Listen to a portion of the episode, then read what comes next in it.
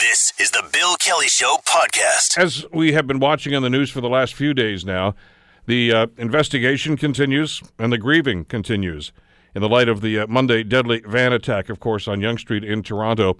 Joining us to talk about this is Marianne Demain, who is a reporter with Global News in Toronto. Marianne, it's uh, so good to have you on the program. Thanks so much for the time today. Thank you. Good morning.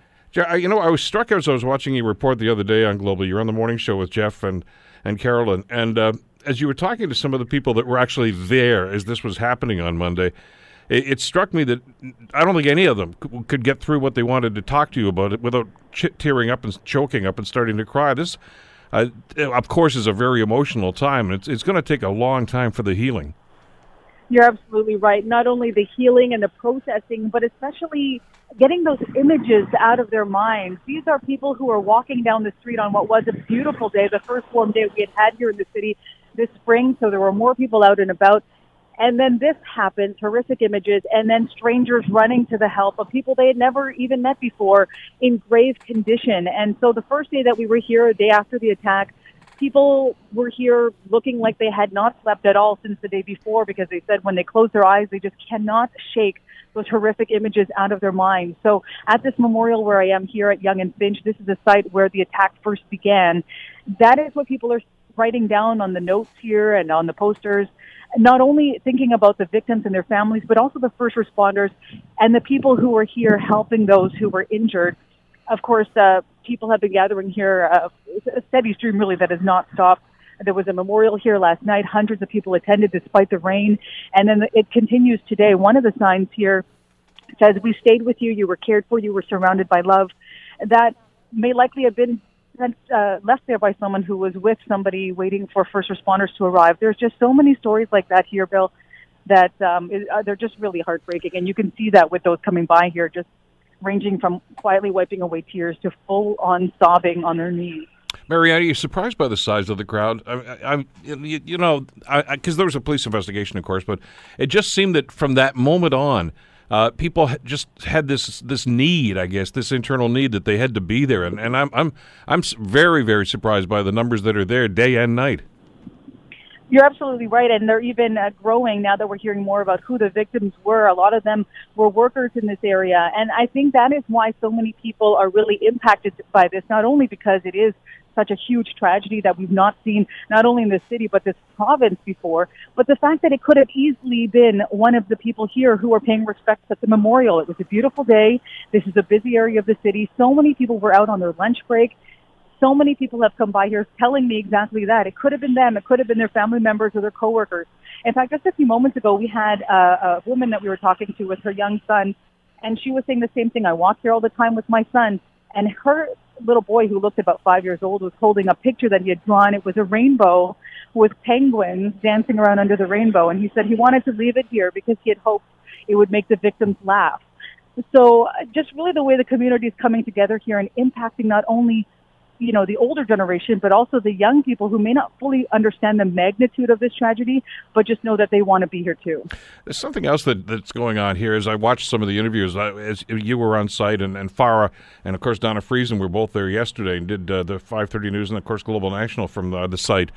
Uh, and as you talk to some of the people, some of the, the p- private citizens that are just showing up, I, I got the sense, and I wanted to get your read on this, is there's almost a sense of survivor guilt from some people, as if, you know, that could have been me, that should have been me. Why was it them instead of me? Uh, and there's there's a lot of, yeah, there's a, it, it's uh, really fascinating to, to see how people are trying to wrestle with their conscience, I guess. And especially amongst those who were here yeah. and witnessed it all happening. We spoke with one man yesterday who saw the beginning of the attack. He saw the white van jump the curb and start plowing intentionally into people who were just walking down the street. He said that he tried to chase the van. He was yelling outside his window, honking the horn, trying to let the pedestrians know that something is coming. Of course, at this point, they didn't know whether it was an impaired driver or somebody who was doing this as a deliberate act. But he is recounting what was happening there, thinking, did I do enough? He chased the van for several blocks before the van turned. But then to hear just how deadly it was when it was all said and done, ten people killed, fourteen injured, people still fighting for their lives in hospital, that is what a lot of people are wondering. Uh, you know, could there have been something they could have done more to help those people or maybe prevent as many people from being struck? There was one individual I know that Farah and Nasser was talking to yesterday afternoon, Marianne, uh, that uh, was at the London uh, situation, of course, on the on Westminster Bridge in London about a year and a half or so ago. Uh, and, and was in that very same situation. He was not at the bridge, but he was in the town, I guess, right in the downtown area. And and again, was there uh, in Toronto uh, as, as this was happening. Uh, just a bizarre circumstance. And, and again, somebody who couldn't really talk very well without choking up and crying. It, it, this is this is taking an emotional toll on the whole city. It really is. There were even people here from outside of the city. They came in from Peterborough because they just felt this need to come here to this memorial and pay their respects. Sadly, to your point, though, this is something that people are experiencing, not in just one country, one city, but it is becoming uh, something we hear more and more about. And when we first heard about this van attack, I think a lot of people were thinking the same thing. Oh, no, it's finally come here to the city. Of course, the motive of this attack still isn't known. Police haven't commented on that. So there is a picture that's emerging about this suspect. Uh, who may have been posting some cryptid message uh, on social media just before the attack began, might have been part of a group that shares some, uh, in some cases, uh, violent and misogynistic ideas. That's all part of the investigation. Of course, police have not confirmed any of that or, or commented again on a possible motive. But, um, you know, that at the time that this was happening, people were very uh, weary to use any words like terror. Um, and luckily that was not used when it was all said and done. But, of course, that doesn't change how deadly this incident was and how devastating it is. Marianne, are, are police talking at all about the investigation to this point? Uh, there was some insight given into um, what happened the day of the attack. They did say that the van uh, that the suspect allegedly rented was uh, rented outside of the city, just north of the city, and that there was that cryptic message posted onto social media in the moments just before the attack. Um, when you look at that message, it's kind of hard to decipher, but there was reference to an American mass murderer who killed several people in California a few years ago. The motivation behind that attack was a hatred towards women. We know of the ten people killed in this attack on Yonge Street on Monday, majority of the victims were also women. So a little bit of a picture is uh, starting to emerge here, though police have not confirmed anything as far as the motive. Um, they did say, though, that uh, from the time of the first nine one one call, it took seven minutes for them to apprehend the suspect. We know he had his first court appearance yesterday. He'll appear again next month. His father was also there, of course, media eager to hear from him, but he did not answer any questions or give any insight into his reaction to the fact that his son is now charged in such a serious case. You raised an interesting point that I, I think was not lost on an awful lot of people. I mean, this is a terrible, tragic event, obviously, uh, but the fact that the majority of women, of, of the victims, uh, seem to be female, Uh, is is it makes it even more troubling to wonder if he was actually targeting them as he was racing down the sidewalk. And those who witnessed the attack were saying that it looked very deliberate. The van would go onto the sidewalk, go back onto the street, hit someone on the street, veer back onto the sidewalk. This is when not this was not a driver who was swerving around recklessly. It was, according to witnesses, very controlled and deliberate. Police also said that, even though they don't know the motive, that this was a very intentional act. Uh, one thing that has a lot of people wondering, you know, could this have been prevented? But we know that the suspect was not on the police radar at all before this happened. Um, to your point, though, and the fact that the majority of the ten people who were killed were women, you just have to look at the social media posts. We're also hearing mm-hmm. about um, a group of people called Incels, a term most of us have not heard before. That stands for involuntary celibate. Um, and it's been reported that uh, the suspect may have allegedly been part of this group. But again, uh, not, no confirmation or comment on that at all from Toronto Police. You mentioned about uh, the victims, and I know that we're getting a little bit more information about uh, the names of some of those victims. But uh, the coroner, I know, spoke yesterday, Marianne, and, and was, was quite deliberate in, in his statement suggesting this is going to take some time uh, to make sure there's a positive identification. I guess, obviously, the, the misidentification in the Humboldt tragedy a couple of weeks ago is, is a factor in this. Yeah, the coroner's office did say this is not something they want to rush. They want to make sure they do this properly. We know the victims, who uh, some pronounced dead at the scene, the rest were taken to hospitals, did have identification on them. In that case, their families were notified, but relying simply on a visual confirmation from family members is not what they're just going on. They want to make sure they do D N A tests, look at medical records as well, so they can be absolutely sure that who they're identifying is really who this person is. We did get some names, but those were confirmed by the family members themselves. Uh, three people so far from Toronto, including uh, the worker who worked nearby the investment uh, firm I mentioned, as well as a, at a restaurant, another woman who was just walking around, eighty years old. two other people from South Korea, one from Jordan. The rest of the names will likely come out as the days go on, and when that happens, you can imagine that this memorial will grow even bigger. What about any updates on uh, those who survived? Uh, I, I know the last night uh, on, on Global News, you guys reported that uh, I think three of them, uh, Farah had mentioned, are still in critical condition, some in serious condition, uh, and there's the, obviously the concern about, about their ta- their safety and, and what the prognosis is going to be for them. Yeah, you're right. And and we also know that to that point, there could be an additional charge of attempted murder added to the already thirteen that the suspect now faces, uh, which would also say uh, something about the injuries that people are recovering from in hospital. You're right. People are remaining in critical condition. The hope is that they will recover and pull through and that the number uh, does not increase beyond ten. But beyond that, uh, the confidentiality of the victims, of course, is top of mind. The At the court hearing yesterday, the suspect was told he cannot contact any of his victims.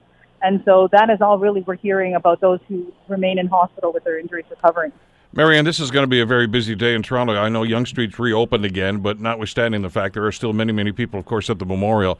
But uh, there's going to be a big crowd of people down at Maple Leaf Square tonight. And there's always a concern, and I know you've talked about this in some of your reporting, Uh, about gathering in crowds and, and about a repeat or copycats or something of this. So has the city and have Toronto Police t- talked to you at all about t- any precautions they may be taking for that gathering tonight?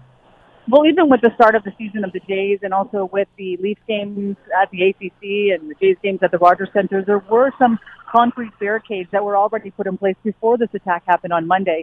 And that was also to make sure that it would be harder for any large vehicles to get into areas where there'd be a lot of pedestrians. Uh, the same can be said around the A C C where, you know, depending on what game you're watching, it's the Jurassic Park or Maple Leaf Square. Those measures have been in place before. They've stepped up police presence. They also make changes to uh, traffic rules around them where traffic can't get through um, the main roads in and around those venues during the game. So those were already in place, but now it is even more stepped up now after what this, uh, what excuse me, what happened here, uh, with more people even more aware of just any passing vehicle and what could possibly happen. The mood of the uh, of the crowd that is gathered there and, and continues to be there, and I know that uh, there are some politicians, elected officials, et cetera, that that have popped by uh, to pay their respects. But uh, there's there's all it seems a, a somber tone, almost a a, a quiet uh, that that's there. I don't see people talking. I see them, there's a lot of uh, inward thinking, I guess, and and just uh, I, I guess you know people within themselves. To, Just, I guess, with their own thoughts. And it's, it's incredible to actually watch as, as people put wreaths down, uh, flowers down, or, or the number of posters, which I guess must be in the hundreds by now.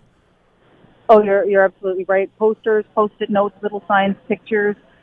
People still, even with this rain coming down here in the city this morning, are, are still trying to light candles and put them down. It is a very somber place here. It's almost like you're in church. People are here thinking. Uh, some people are praying. And as I mentioned, some people are crying as they just read some of the notes here or leave their own.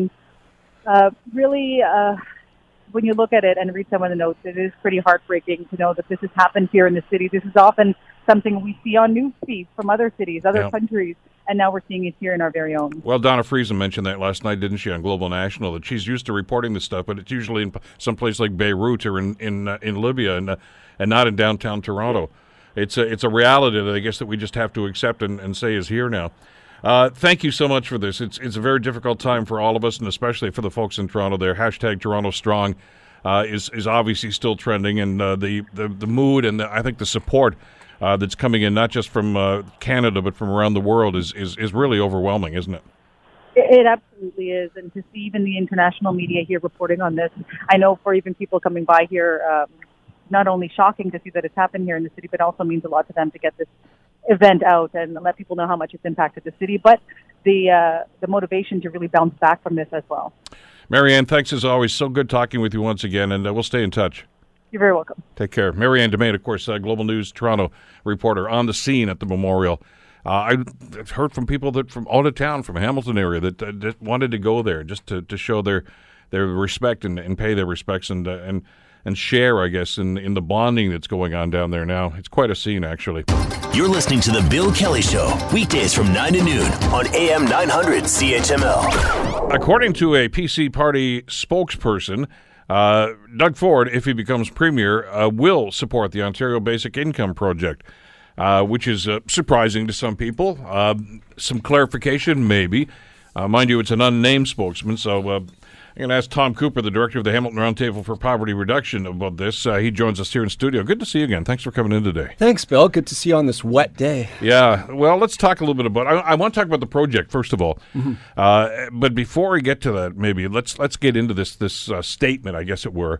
Uh, you don't know who the spokesperson is. Uh, it's not the, the, the leader of the party that's saying that, so I don't know if this is policy Or, or, or whatever it is. Uh, can you take this to the bank?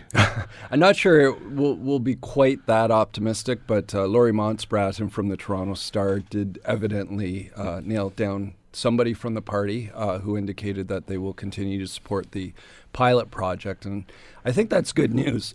Excuse me. I think it I think it depoliticizes uh, basic income. And we have to remember, this is a project uh, that's been committed to for three years by the current provincial government. Uh, there are about a thousand Hamiltonians participating in it, and uh, you know they're they're being fairly courageous, in my opinion. They're they're kind of pioneers. They are um, you know taking a chance on a government program, and it's not always easy to trust government programs. Um, and uh, you know they are basically uh, committing to to uh, be experimented on. Uh, with this pilot project, and we're experimenting with real people and real lives here. Well, you told us that when when this was announced and, and, and you guys were trying to find people that were going to be involved in this, that it was difficult at first because a lot of people just said, I don't, I don't think so. Exactly. It sounds like a good idea, but no, if it sounds too good to be true, it's probably too good to be true. Exactly, and and when it's the government saying it, it's one thing. Well, uh, you know that old line, you know, the worst thing that can happen is the government says, says I'm here to help you. That is true, that old axiom. Um, we, we thought it might be a good opportunity, though, uh, for individuals who uh, are living in poverty to, to get a little bit of extra income, and, and really for the government to test this hypothesis around basic income. And if you're provided with a fa- financial foundation, would it improve your life? Would it improve your housing? Would it improve your uh, health? And so far, the early results of the pilot, um, just anecdotally, from what we've been able to ascertain, have been incredibly powerful. Um, we've seen uh, participants be able to purchase their first winter coat uh, for the first time ever. Um, people are eating healthier. Some people are using the uh, basic income to go back to school. Many of the participants, um, and according to the government, maybe two-thirds of them are already working. Uh, but they're working part-time jobs, um, maybe not, maybe earning minimum wage. They're not earning enough at their jobs to escape poverty. So for them, uh, basic income is a supplement, and it's helping them to to lift themselves and their families above the poverty line. You've got to know, and I, I hope the participants understand, that, that there's there's far more than the, the ramifications, greater ramifications, rather than just here in the province of Ontario. I mean, the federal government's watching this. I know it, they talked about, the Liberals uh, had their convention this past weekend in Halifax, and, and they talked about this very program. Now, they're not committed to it. Yeah. Uh, and it's not part of their policy yet, but the, it was on the docket, and people were, were and saying, "Let's see what's going on in Ontario." So this matters. It does matter, and there was a important report last week from the Parliamentary Budget Office that uh, um, was requested uh, by Pierre Poilievre, um, the Conservative M P, and uh, it, it indicated that uh, a national basic income could cost up to forty-three billion dollars. Um, annually, and, and that's quite a high price tag, but until we actually look at the costs of poverty in our society. Well, that's what I mean. This is when you take statistics, Tom, and by the way, that, that forty-three billion dollars is a big number, but it would also uh, help seven point five million people, which yeah. is also a big number. But, you know, the other question that didn't get asked, and, and I don't think Mister Poilievre asked uh, to, to, to agency to look into this. What's the cost of, of poverty now? What's this costing us? Yeah, and, and we think here in Ontario it's costing upwards of thirty billion dollars alone, uh, just in, in terms of healthcare costs, in terms of lost opportunities, uh, lost uh, lost potential, um, you know, uh, justice costs as well. And, and so we think um, basic income is an important policy to look at, and, and this Ontario experiment is going to help determine whether whether it is a worthwhile policy in the future as well. You, maybe you want to clarify something, because I invariably every time we talk about this and you, and you come in here, I'll get some people saying, "Well, what's the matter? They get they, they raise the minimum wage. Shouldn't that be enough?" Yeah, well, it, it's fine for some people, but again, uh, many people can't find full-time work, and, and so even at fourteen dollars an hour, uh, it's not enough to to escape poverty. If you're only getting fifteen or twenty hours a week, that's not going to be em- enough. And that's why two-thirds of the basic income participants in this pilot are are actually working. And so the government is looking at how uh, supplementing their income with, with this financial foundation is, is going to help those families. And, and we know, again, when you are living in poverty, uh, your health is going to be much worse. Uh, people living in poverty three times more likely to get uh, um, Uh, diseases, whether it's heart disease or, or other sorts of ailments. uh, you're, you're more likely to suffer from depression. Um, and, and so there's costs, not only to the individual, but to society as well. And how much are we spending to keep somebody in a hospital room, um, you know, per day? It's, you know, much, much, much higher than it would be by providing Um, a basic income to people. And, and so we need to look at the cost-benefit analysis as well. And the other thing we need to remember is when people have extra income and you're living at a low income, that's money that's spent locally on local goods and services. It's spent on essentials, going to the grocery store, buying things you need. And that's helping to drive the local economy as well. And it's helping small businesses. It's helping to, uh, to drive economic growth. So I think if you're looking at it as a, a benefit uh, against the cost, uh, basic income does come out on top. There's there's a theory that, that's been in play for many, many years now. Of course, there's the trickle-down theory that if you give tax breaks to, to people that make lots of money, uh, that it will trickle down into the low-income people because they'll, they'll you know they'll hire more people and higher wages, yada, yada, yada. We know it doesn't happen. No. Uh, and when governments have tried that in the past, they found after tracking it for a little while that what happens a lot of the time is those people hoard that money. Uh, they don't put it even back into their businesses. They, yep. uh, it goes to offshore accounts and all sorts of other things. Uh, but this is money that's going to be into the pockets of people that are going to go spend it. Yeah, it's not a tax break that they're going to get once a year, a tax credit. Uh, this is basically saying, here's your check, now go to the grocery store. Exactly. Or here, here, this will help pay your rent, or this will pay your phone bill, so you can, you know, and, and maybe, as you say, some of them have actually gone back to school, so they can, you know, better their, their situation. Absolutely, and and we're seeing that. Uh, we've been in touch with a number of participants in this basic income pilot, and uh, to a person, they are certainly grateful for the opportunity, but they are also using the money wisely. Um, they are... Uh, They're investing it in their lives. They're investing do, do it in their futures. Do you counsel them on that? Well, we're we're not really in a position to counsel, and that's one of the that's one of the drawbacks, I think, of a, of a basic income is it, it's kind of a uh, laissez-faire attitude. So the government provides this cash transfer and then says, go um, uh, go use it as as you see fit. Um, so some people may indeed need need a little bit of assistance, particularly if you've been living in deep poverty for a long time. Um, so. We're we're directing people to uh, to um, uh, credit counselors. Yeah, there are and, agencies that will yeah, do that already. Yeah, and, and trustees if that if that's appropriate.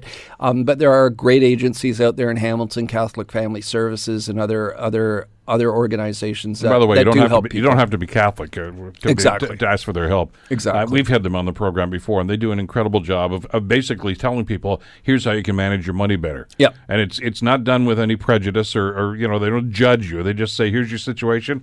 Okay, here's how we think you could do it a little bit better. Yeah, and I, ironically, one of the things I'm finding about basic income participants is that they're so used to living in poverty that some of them aren't actually spending the money.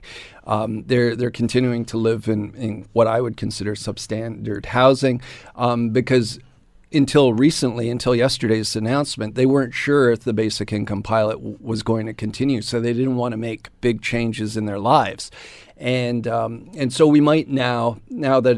You know, we can say it's kind of be, been depoliticized. It's not hopefully going to be a big issue in the provincial election with one party saying they're going to cancel it and another party uh, blaming uh, blaming for that. But um, I, I think now we'll be able to truly study the, the idea of basic income and, and really be able to see how, how it is impacting people's lives. Why aren't more people doing this? Ontario is one of, actually one of the few jurisdictions in the world. I, I know Finland, there's some Scandinavian countries that have tried this, but they've had a change in government in Finland uh, recently. And it's, it's a more right-wing government, and they basically said, when the pilot's over, you weren't, we're canceling it. That's all there is to it. Because yeah. they just looked at the big price tag and said, we don't want to do that anymore. Yeah, yeah. They, but they haven't even seen the results yet. They haven't, and and that's disappointing, and, and that's that's what the challenge of creating new social policy is. You get a, a new government into power, and they have a different idea, and and so you're never really able to follow um, an experiment through to fruition. And again, I can't emphasize this enough, we're experimenting with people's lives and people's incomes. And, and so we have to be very, very careful when, when we do that, ensure that uh, people are, are left with the dignity uh, they deserve to, um, you know, fulfill their dreams in their lives. Um, but there's other great experiments happening, um, not only here in North America, but, but around the world. The mayor of Stockton, California, just launched his very own Uh, basic income pilot project, and it's not as much as Ontario's. It's five hundred dollars per month for people, and I'm not exactly sure where he's finding the money in his budget, but Stockton's a relatively low-income community in California, and he saw basic income as a good opportunity to lift his citizens out of poverty and uh, and see how uh, see how that could improve the local economy as well. We're going to have a number of people come to Hamilton uh, who are doing thinking on basic income. Next month, Hamilton, uh, along with McMaster University, is hosting the North American Basic Income Congress. So we'll have academics, uh, advocates, government representatives come to the city uh, to really uh, study this idea of basic income and share their research and experience. But we've also had a lot of international interest in, in, in this pilot. So we've had the Wall Street Journal come to town. Uh, we've had Al Jazeera. A couple weeks ago, uh, P B S NewsHour came, and they're going to be running a feature in the next week or so on, on the Ontario Basic Income Pilot and interview a few of uh, Hamilton's participants. So it'll be interesting to see how the uh, reaction plays out in south of the border, too. Well, the reason th- that I was excited about this when the province made this commitment some time ago uh, is because I was hopeful at that time that we were finally going to have a study done that we could actually use the criteria from to make a determination as to whether or not this is the best way to go. I know there are, there are other options, but uh, this one seemed to be the one the government said is probably going to work, but they want numbers to back it up. Yep. Uh, you mentioned years ago, of course, the one in Dolphin, Manitoba, that they tried to do this, and uh, it, it just they never followed up on it. And, no. and sitting in a drawer someplace in City Hall in Winnipeg, I think, and nobody bothered to do anything about it. This will give people some hard and fast criteria to say, here's what it was. Or maybe there were shortcomings, I'm sure, but let's determine what they are. Yep. But to do that, you got to finish the study. Exactly. And we know this Ontario social assistance system, really, I think social assistance everywhere seems to be broken. And uh, people living on Ontario Works or the Ontario Disability Support Program are experiencing the deepest poverty in society. Um, most of the people we see going to food banks in Hamilton are actually on provincial social assistance programs. And, and so we need a better way. Uh, we need to ensure that people have that solid foundation of financial support so they can uh, improve their lives and move out of poverty. And and so far, we're seeing that with this basic income pilot. You mentioned about O D S P. I just actually got an email from Debbie, one of our listeners, as uh, she's listening to our conversation this morning, asking about disabled and those unable to work. They they qualify for this. They do. And actually, there is uh, an additional supplement for people with disabilities on the basic income pilot. Um, so if you are uh, receiving a basic income, don't have any other uh, income sources, uh, you'd be getting uh, about fourteen hundred dollars a month, and uh, if you have a disability, they would give you a five hundred dollars um, uh, additional supplement. Now, enrollment for the basic income pilot's now wrapped up, yeah. um, so everybody who's on the program is is already on, and those will be the individuals who, who will be um, studied, for lack of a better word, to to see how their lives are, are changing. Who else is, uh, I, I mentioned that the world is watching, and certainly the federal government is watching, but I know you were in London yesterday. I mean, other municipalities want to see what's happening here. Yeah, exactly. Not everybody got to ch- be a part of this pilot project. No, I know, and I, I think there is a little bit of envy from other communities that uh, that Hamilton was chosen, along with Thunder Bay and uh, Lindsay in Eastern Ontario.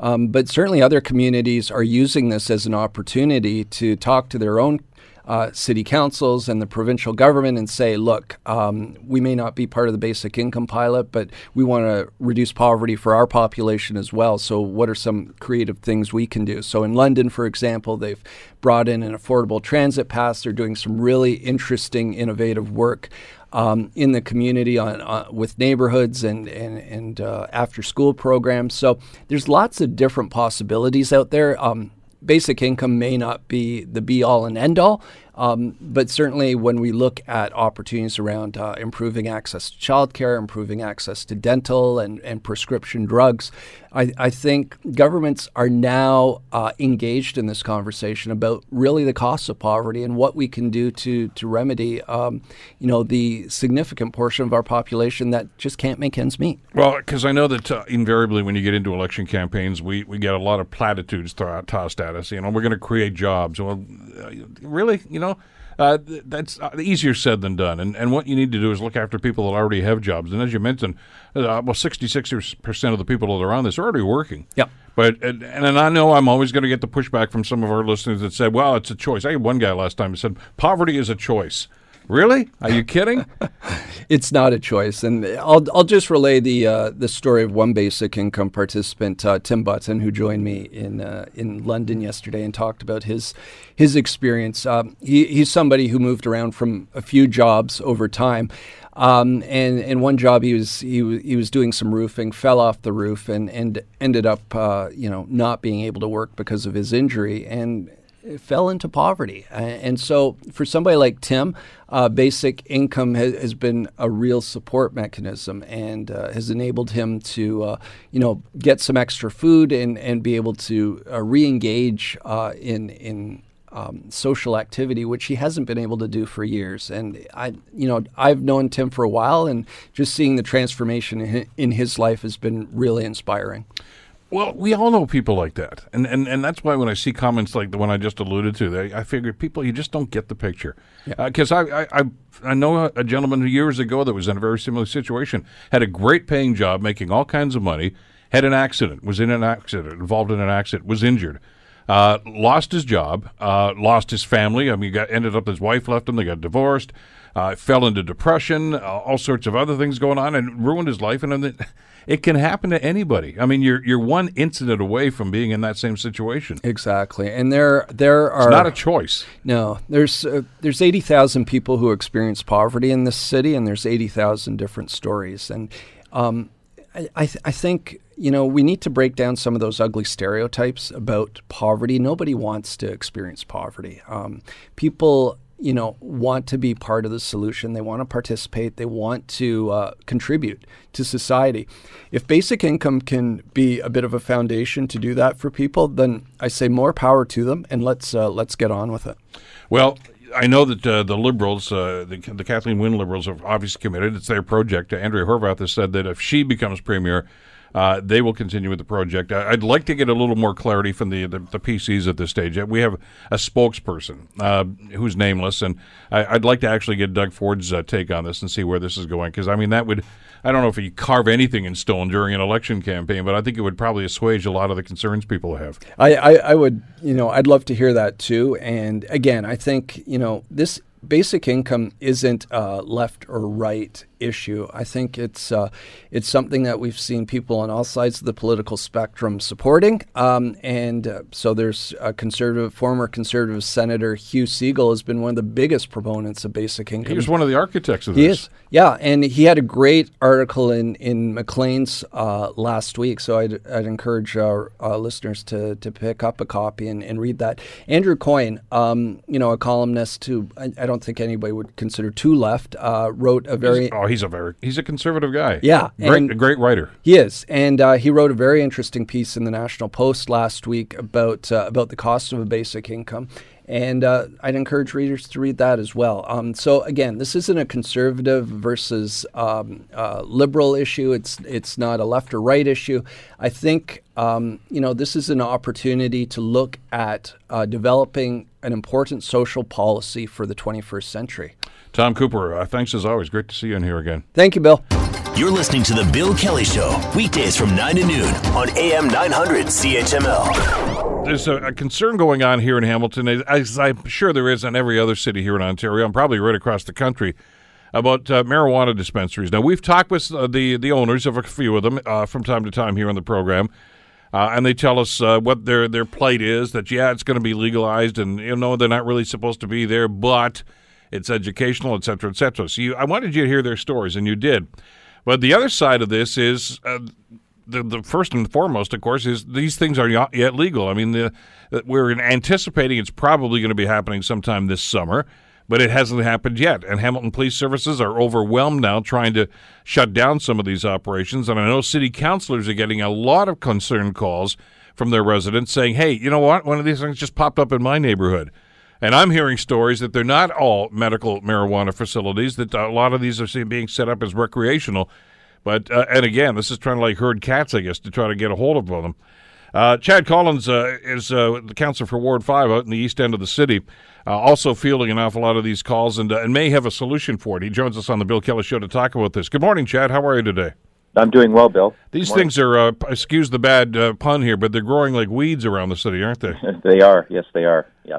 And, uh, you know, I think at last count we're close to fifty operations uh, in the city from one neighborhood uh, to the next. Now, now I want to contrast that just so our listeners yeah. understand. When this is finally legalized, what I'm hearing, and I'm sure you have as well, Chad, is the province has suggested that Hamilton might have two or maybe four of these, as opposed to the forty or fifty that may be here now. That's right. The provincial government still formulating their legislation surrounding the operation of their own government stores. For example, they're focusing their attention on radial separation requirements mm-hmm. that take into consideration proximity to sensitive land uses such as schools and daycares and and and um, you know buildings of that nature. They're slowly opening locations across the province, and uh, as you noted, less than a handful of loca- locations will be located originally in Hamilton once they once they open. And I think their plan is to, over the first two or three years, then start to open up a, a few more stores here and there. And they'll have strict controls surrounding the composition of the drug, regulations that, um, as I understand it, mirror, um, you know, some of the regulations that they have with cigarettes in terms of, you know, what uh, chemical composition can be included in what they sell. And um, contrast that with the current scenario that we have and we're now dealing with. And, and as we said, there's nearly fifty locations and counting across the city. None of these uh, factors have been taken into consideration with the drug dealers and or landlords that are facilitating the illegal sale of drugs out of their buildings. Many of them are a hop, skip, and a jump away from schools and daycares and other sensitive land uses. Many of them are, are saturating our neighborhoods, so there's no discussion or uh, opportunity to talk about, you know, how many is too much for a certain area of the city in terms of business districts and or even residential neighborhoods. And, um, And, of course, you know, there there's no consideration um, taken into account by these illegal operators uh, about, you know, how close they are to a school or, or anything along those lines. So in the process, the, the, the drug dealers and landlords are essentially thumbing their nose at authorities. Um, they're thumbing their nose at uh, the community, and certainly, and, and most importantly, I think they're thumbing the, the, their nose at the laws of the province and the country. I, invariably, this is going to have to be something that the province is going to have to deal with. Have you talked to them about this and, and about the plight? And I, as I said off the top, I'm sure you guys aren't alone here. No, we're not alone. And all municipalities in Ontario, especially large, urgent, large urban centres like Hamilton, are, are facing this this situation. And um, and the province has been quite clear that uh, through through the spring and uh, over the last couple of months, they've been contemplating legislation that would allow um, would increase the fines to not just those people who are illegally selling the drugs, but excuse me, but to also to landlords as well. Uh, our dilemma is that, I mean, Bill, you've covered all kinds of legislation at uh, the provincial and federal level. Sometimes it takes months, if not years, to get this through, mm-hmm. and add into the mix the um, you know the pending provincial election. And there's some question in terms of when that legislation would be made available to law enforcement authorities as well as municipalities. Well, you know the sand, but just on that point, though, you know the sand's running out of the hourglass right now. Uh, the writ comes down in about, what, ten days, something like that? Mm-hmm. And and there's, right. there'll be no legislation after that.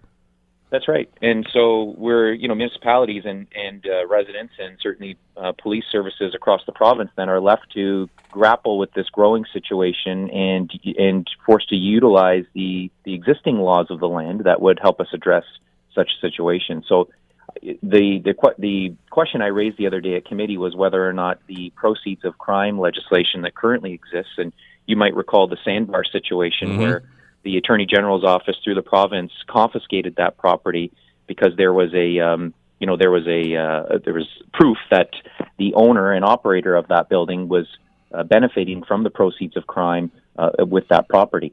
And so that same legislation still exists today. Uh, since two thousand three, I think the province has confiscated fifty million dollars worth of property um, under that legislation. And uh, and I think if we, you know, we look at the current situation across the community, Uh, landlords are a, a part of this problem. They are knowingly opening their doors and renting out spaces to these drug dealers who are selling their products illegally. Um, police have done their best in terms of trying to shut them down, but as you've covered the situation, Bill, as soon as those arrests are made and those charges are laid, um, they're open within a couple of days once they restock their shelves, and we're through this cat and mouse game all over again. And and that's costing, you know, our, our rate, local ratepayers and residents of our community a lot of money. It's, you know, we're probably into the hundreds of thousands of dollars just to deal with the enforcement aspect. And, and we're spending a lot of time and resources with Hamilton Police Service staff that should be really allocated to other areas of our city. Traffic safety, um, you know, proactive community policing, all those things um, should take precedent over this. And unfortunately, their attention and their resources have been diverted to this growing problem. What about the landlords? Let's talk a little bit about that, Chad, because mm-hmm. I know that's the focus of, of what you were talking about at the committee yep. meeting the other day.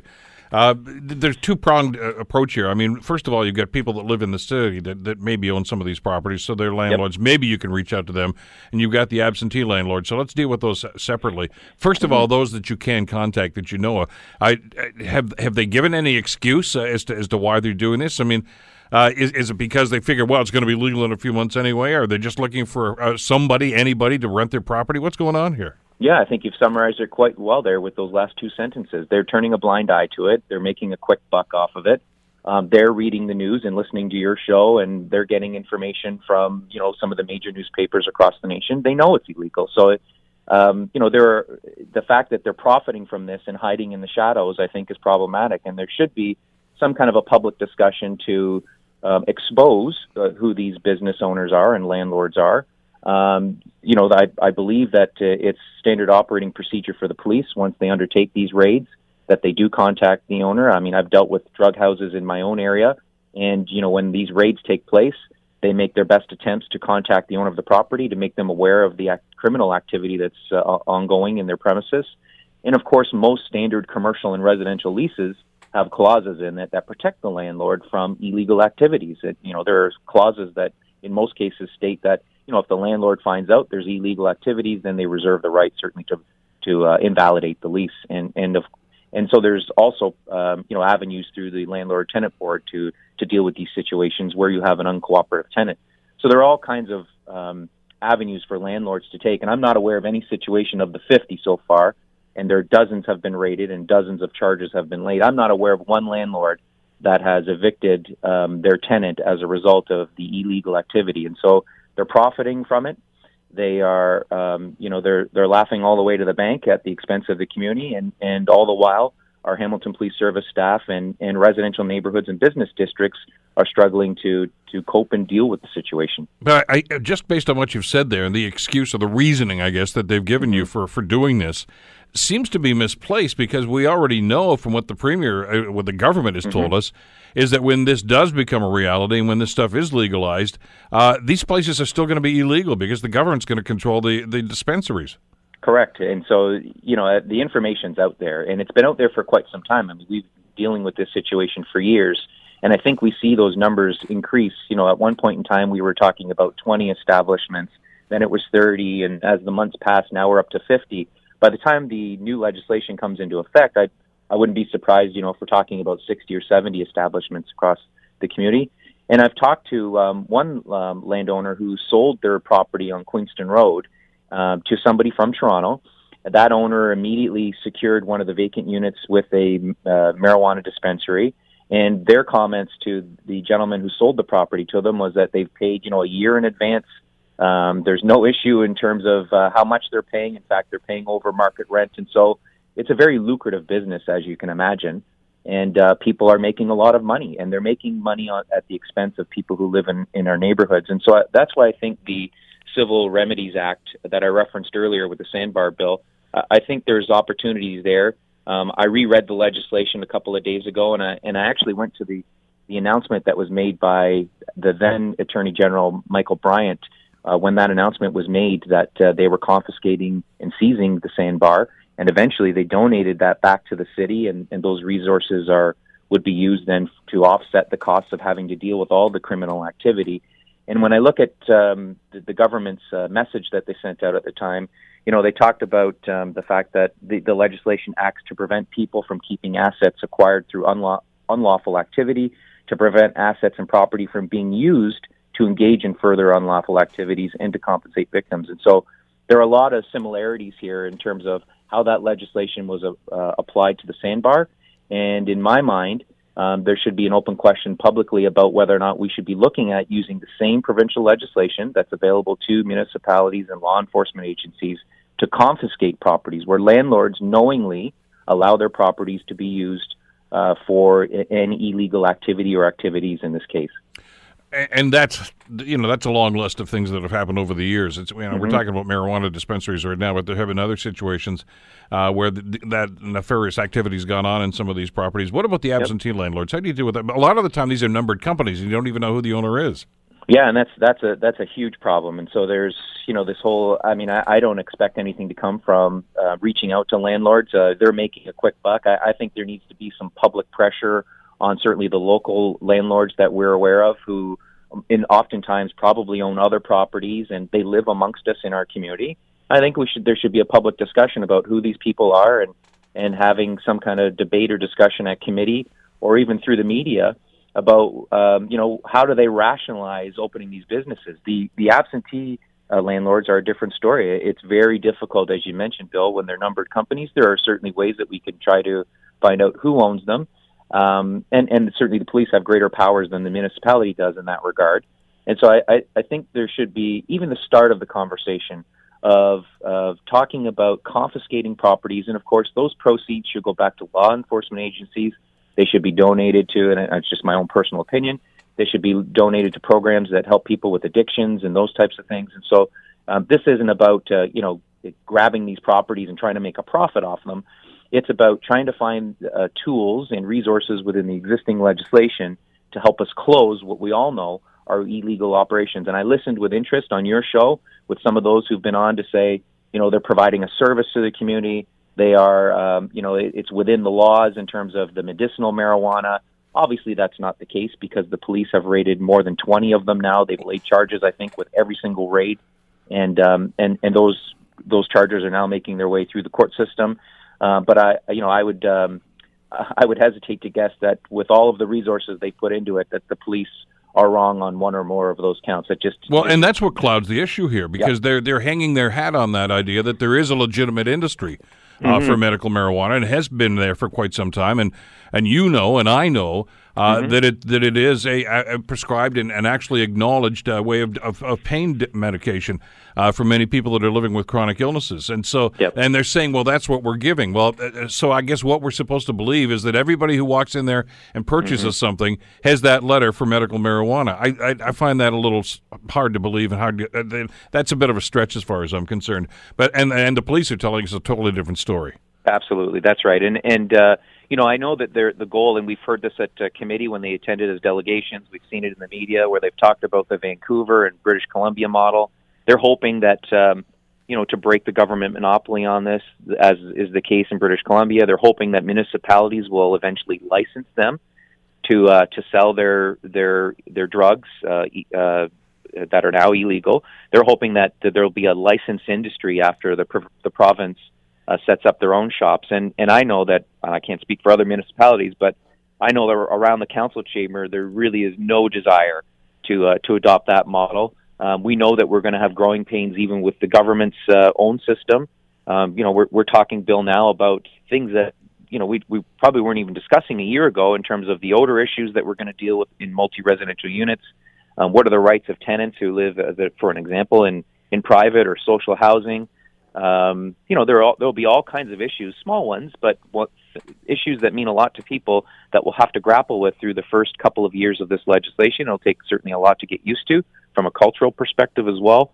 So all of those things are on the horizon, and it certainly doesn't help the situation that we're dealing with these illegal drug dealers who have found ways and means to get around the law and uh, and are, are making a quick buck uh, with landlords at the expense of the community. The other element to this is, as we've talked about a couple of times now in the conversation, I mean, there is a provincial election imminent. Uh, mm-hmm. I haven't heard anything from any of the party leaders, uh, the, the premier or uh, Andrew Horvath or Doug Ford, that they're going to change this, that they're going to open the market up and just let anybody who wants to apply for a license. So that even if that's what their long-term goal is, it's not going to happen anytime soon, if it's going to happen at all. That's right. And, and you know, I think what we're pressing for, we want to ensure that all the parties are aware that it's a priority, that they give the resources to the police to make sure that, um, you know, they're not uh, going through this cat and mouse game that we've experienced for the, the last, uh, you know, sixteen or eighteen months. The legislation we have right now just doesn't work.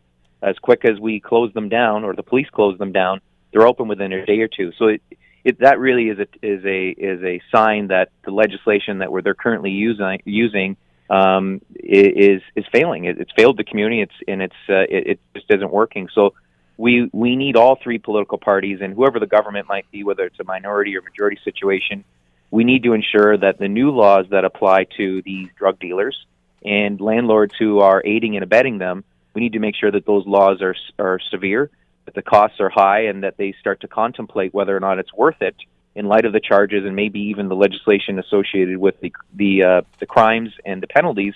um, we, we need them to start second-guessing whether or not this is a business they want to be in. Right now, um, th- those fines are, are paltry.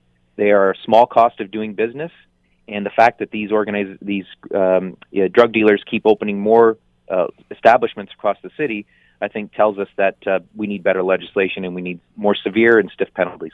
Chad Collins, Councillor for Ward five. Chad, thanks as always. We'll stay in touch and see how this uh, develops. Thanks, Bill. The Bill Kelly Show, weekdays from nine to noon on A M nine hundred C H M L.